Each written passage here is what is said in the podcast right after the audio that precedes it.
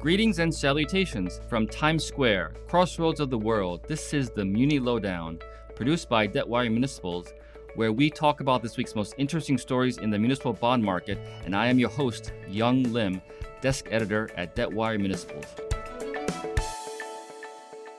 Good afternoon. Today is Thursday, July 22nd, 2021, and welcome to the Muni Lowdown, the podcast produced by Debtwire Municipals. Today, we're continuing our series of guest speakers called State of Play.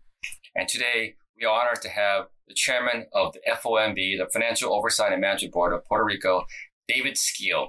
David, welcome to our show. Thanks so much for having me. It's, it's our pleasure. And we also like to uh, bring back to, to our show our intrepid reporter based in San Juan, Puerto Rico, Eva Lorenz. Eva, welcome back.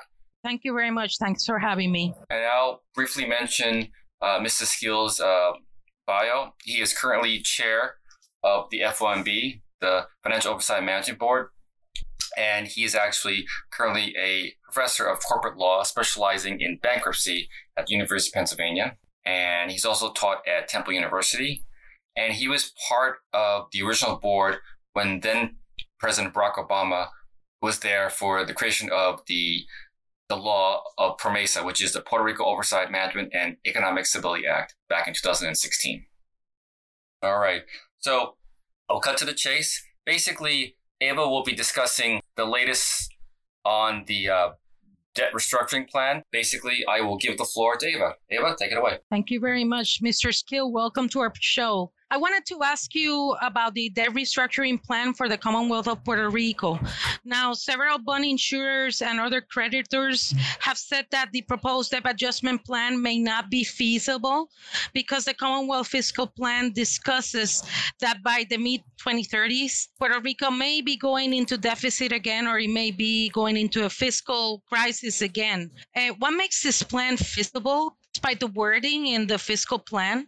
Well, there, there are two things that I would say to that. The first is that debt restructurings themselves typically have a positive effect on the economy. They uh, restructuring debt that has been bogging you down triggers uh, investment and other positive uh, developments for the economy. But those are things that we can't really take into account yet because they haven't yet happened. So, first thing I would say is uh, an effective debt restructuring will hopefully improve the, the economy just by itself and just by the investment that gets attracted as a result. The other thing I would say is this debt restructuring is absolutely affordable for uh, for Puerto Rico. One of the things that focused on throughout the negotiations was making sure that what Puerto Rico has to pay in any given year is affordable and is a lot less than what Puerto Rico was saddled with before uh, was enacted. So, if there were no restructuring of the debt at all, there would be years when Puerto Rico had to pay up to $4.2 billion. Under this plan, uh, Puerto Rico will never have to pay uh, for the life of the plan as a result of the plan more than $1.15 billion a year. Um, $1.15 billion is a lot of uh, uh, a lot of money, but it's a small percentage of the Puerto Rico economy. It's it's less than eight percent of Puerto Rico's own revenues, not even counting uh, federal revenues. It's an amount that, that Puerto Rico can pay. This, this is the thing that we focused on most or have focused on most in the negotiations. And I, am excited about the plan. If we can confirm this plan, I think uh, we'll be doing a, a very big favor to the Puerto Rico economy. The biggest roadblock to towards this debt adjustment plan seems to be the dispute over the pensions. Uh, as you know, the legislature and the government mm-hmm. oppose cuts to pension. I wanted to ask you how much more money will the government of Puerto Rico have to put in to avoid pension cuts? Because the amounts I have heard are, are like 40, 60 million, 90 million. And so I just would like to know how much money will the government have to put in to avoid the pension cuts? And if that amount is small, why is the FOMB insisting on cutting pensions when that puts it in a confrontation with the government? The numbers that are getting thrown around, the 40 or 60 or 90 million dollars, uh, significantly understate what the cost of undoing the pension cut would do, um, having no pension cut at all. The cost of that over the 30 year life of the plan is more like $2 billion, um, not, um, not $90 uh, million. So it's, it's a very real um, cost, uh, very significant cost. It's also really important to, to put all of this in context. We have bent over backwards to protect pensions as much as we can. So if you look at what the um, what the plan, the adjustments for the pension do, the first thing to note is anybody who is making under fifteen hundred dollars a month in pensions doesn't get any um, cut at all. The, the, the cuts or the adjustments are only for pensions above $1,500.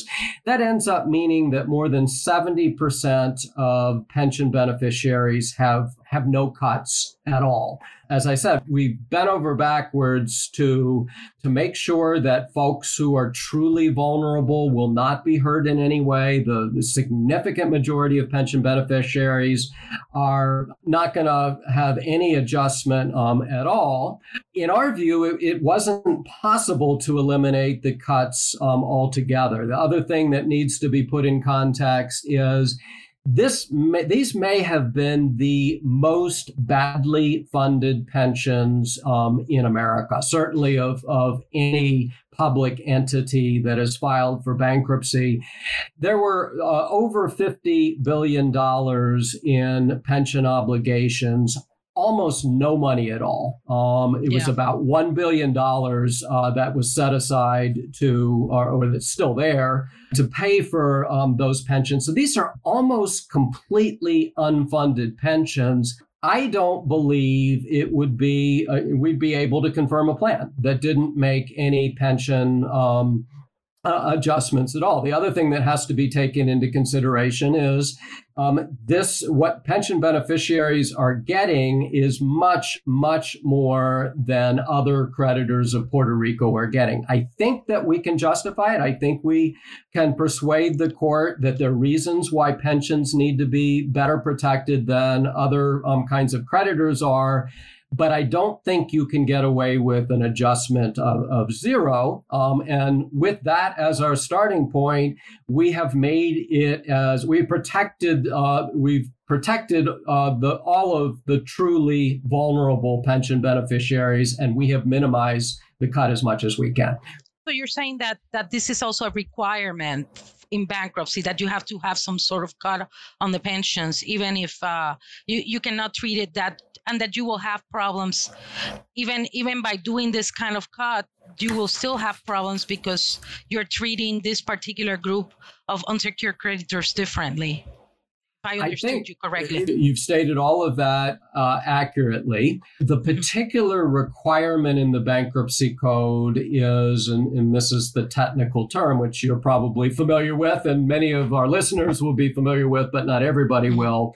Um, the uh-huh. particular uh-huh. term is unfair discrimination. The plan, uh, a plan of adjustment cannot unfairly discriminate against or in favor of any any class of creditors. So the argument, and this is an argument that will be made, uh, almost certainly as an objection to the plan, is that paying pension beneficiaries about 95% of what they're owed unfairly discriminates against creditors who are getting 50% or 30% or 20% of what they're owed. I don't think that that argument will succeed. I think there are good reasons why pension beneficiaries are more vulnerable than other creditors. The government has to protect its most uh, vulnerable citizens. I think there are good reasons why pension beneficiaries get paid more, but there is that legal requirement that that has to be taken into consideration. Mr. Skeel, I found out about this late yesterday, but the House is, has a counter proposal where instead of cutting pensions,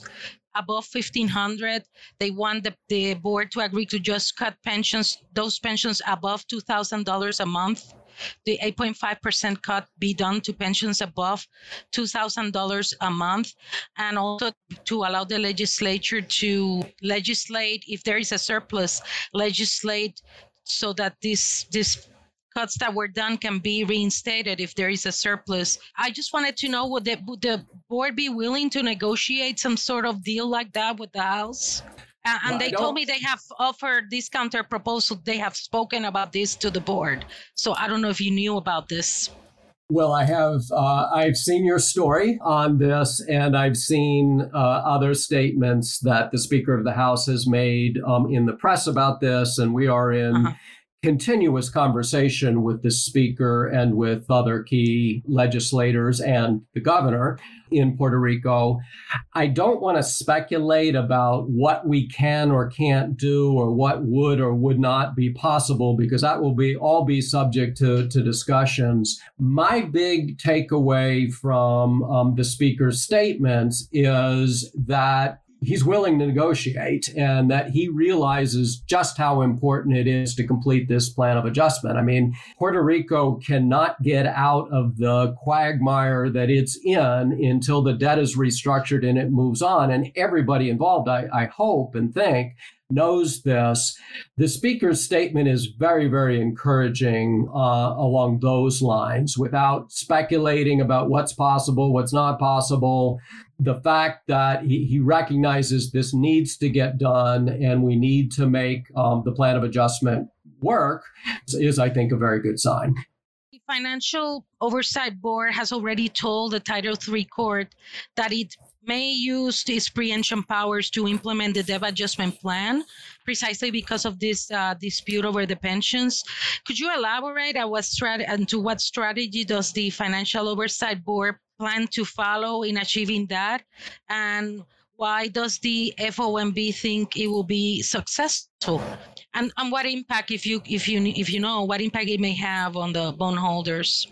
Well, the, the first thing that I would say is I very much hope that we, the legislature, and the governor will all end up on the same same page, and the, that the legislature and the governor will legislate the debt in connection with um, with the plan of adjustment. As I was saying a minute ago, in in reference to the speaker's recent comments, I think everybody yes. knows that Puerto Rico needs to get out of bankruptcy, and so my hope is that this question of whether the oversight board could could issue the debt without legislation my hope is that that just ends up being the sort of thing that people like me write law review articles about about whether you could do it or you could not do it but that said our, our lawyers do believe that it would be possible if, if there's no alternative to issue debt without it being formally legislated by the legislature and, and what makes it possible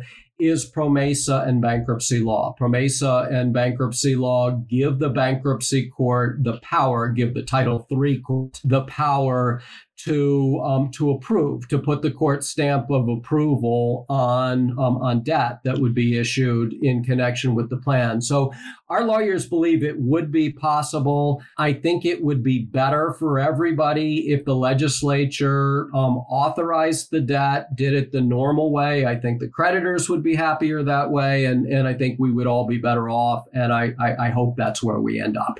Uh, yeah, but this is this will be a novel thing in the courts if it happens it would be totally new uh, in terms of uh, of having a bond issue without the legislative approval. Am I correct? I mean, this has not happened in any other jurisdiction. It's not what ordinarily happens. I think there have been variations on it in um, in the past, but and I I, I can't think of uh, I can't give you specific um, examples off the top of my head, so I don't want to, to misspeak. Um, but what I will say is it would be unusual. The normal way uh, to issue new debt in connection with a plan relating to a public entity like Puerto Rico is for the legislature to approve it. And as I said, I hope and I'm cautiously optimistic that's exactly what's what's going to happen here. I would like to ask you about the status of the negotiations with the bond insurers, AMBAC and FGIC. I understand that currently you're trying to reach some sort of agreement with them so that you can for the uh, July 27 debt disclosure confirmation hearing. If you could tell us what is going on with that right now, and and also I understand that you have to file an amended plan, if I'm not mistaken, before the hearing. Uh, according to what I saw in a court in one of the court dockets. So, could you let us know a little bit about what is going on there? Sure. Well, there is a, there's a happy answer to that question, which is we have reached an agreement in principle with AMBAC and um, and FGIC, and assuming that uh, the the agreement gets papered properly, as we like to say. It's an agreement in principle, and we have to incorporate it into into a signed agreement. Assuming nothing goes goes off out of kilter with that, we'll have an agreement uh, with AMBAC and FGIC. I can't talk about the particular terms of the agreement because it is it's not finalized yet, but it has been announced, and we are hopeful that we'll have it finalized soon. Judge Swain uh, gave us ten days days to finalize it. I forget exactly when that ends. I think it may end on Sunday. Um, yes. So it it, yes. it ends in the next next few days. So hopefully Sunday we will formally announce the agreement and the terms of the agreement. But we are uh, we have every expectation that we will have an agreement on Sunday. And, and this is very good news for everybody. This is another of the major groups of creditors who are lined up uh, behind the plan. At this point, assuming that AMBAC and FGIC and we do end up finalizing this agreement, a very large majority of the creditors will have will have committed themselves to the um, the plan of adjustment. So that's good news. I wanted to ask you about what if the what will happen if the debt adjustment plan is not ultimately confirmed? Some have said that the judge may dismiss the Title III case, while others have said that the board will have to amend the current the debt adjustment plan uh, once more and submit a new one to the Title III court. What could we expect if that, if, in the event that happens? What are the alternatives explored by the board? Well, if I, I would be remiss if I didn't once again start out by saying I, I hope uh, I hope we don't have to answer that question. I hope that um, mm-hmm. this plan gets confirmed. I hope it gets confirmed this year. And I hope that Puerto Rico is marching out of bankruptcy by the end of the year. So I hope that this is just another one of those academic questions. But if it were, if it were to happen, if um, there were to be an impasse, if the plan could not be confirmed um, for some reason, that the nice thing about bankruptcy is, is that doesn't end everything, you can try again. So you can amend the plan and try to persuade the court to approve the further amended plan. And, and it would be very unusual for a court to not confirm a plan without giving some guidance as to what's wrong with the plan. And so what we would do is we would listen to what Judge Swain said and we would try to amend the plan to meet any concerns that she has, anything anything that she concludes doesn't make it confirmable and, and we would file um, another plan. The only way the case would get dismissed, and judge does have the power to to uh, dismiss the case, but the only way it's likely to get dismissed would be if Judge Swain concluded there's just no, no hope that we're going to get to a confirmed plan. That whatever the problem is, so serious and can't be remedied or isn't going to be remedied, that, that there's no hope for a confirmed plan. That is a very, very unlikely standard to be met. I, I believe that the plan that's on the table is a is a terrific plan. I, I'm hopeful that it is confirmable as it as it stands. I hope that it does in fact uh, get confirmed and I, I think there's a very good chance it will you know if we continue on the course that we're on okay thank you very much yeah i asked that question because you know we have the prophets of the apocalypse that say no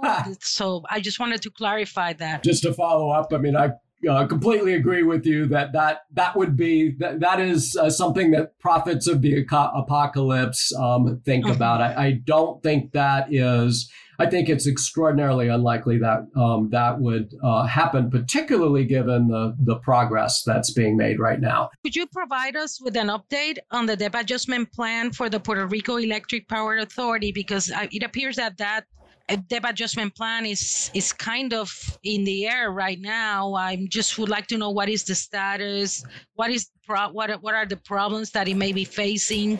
If you could give us some insight into that. Absolutely. So, just to put it uh, into context, what had, has happened up to this point, at the time or by the time that the pandemic hit um, back in March of 2020, we had a restructuring support agreement in place that had the support of a, a very substantial majority of the creditors of, um, of PREPA. So, um, there was a restructuring support agreement in place. There was a date set.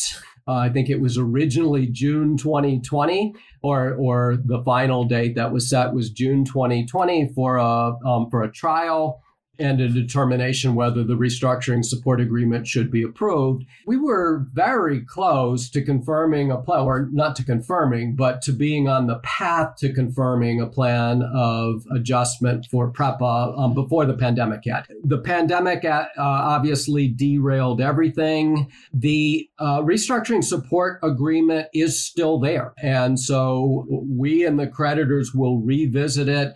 Hopefully, we'll revisit it uh, relatively soon. The process has been slowed by the fact that um, that we've been focusing on the Commonwealth Plan of Adjustment.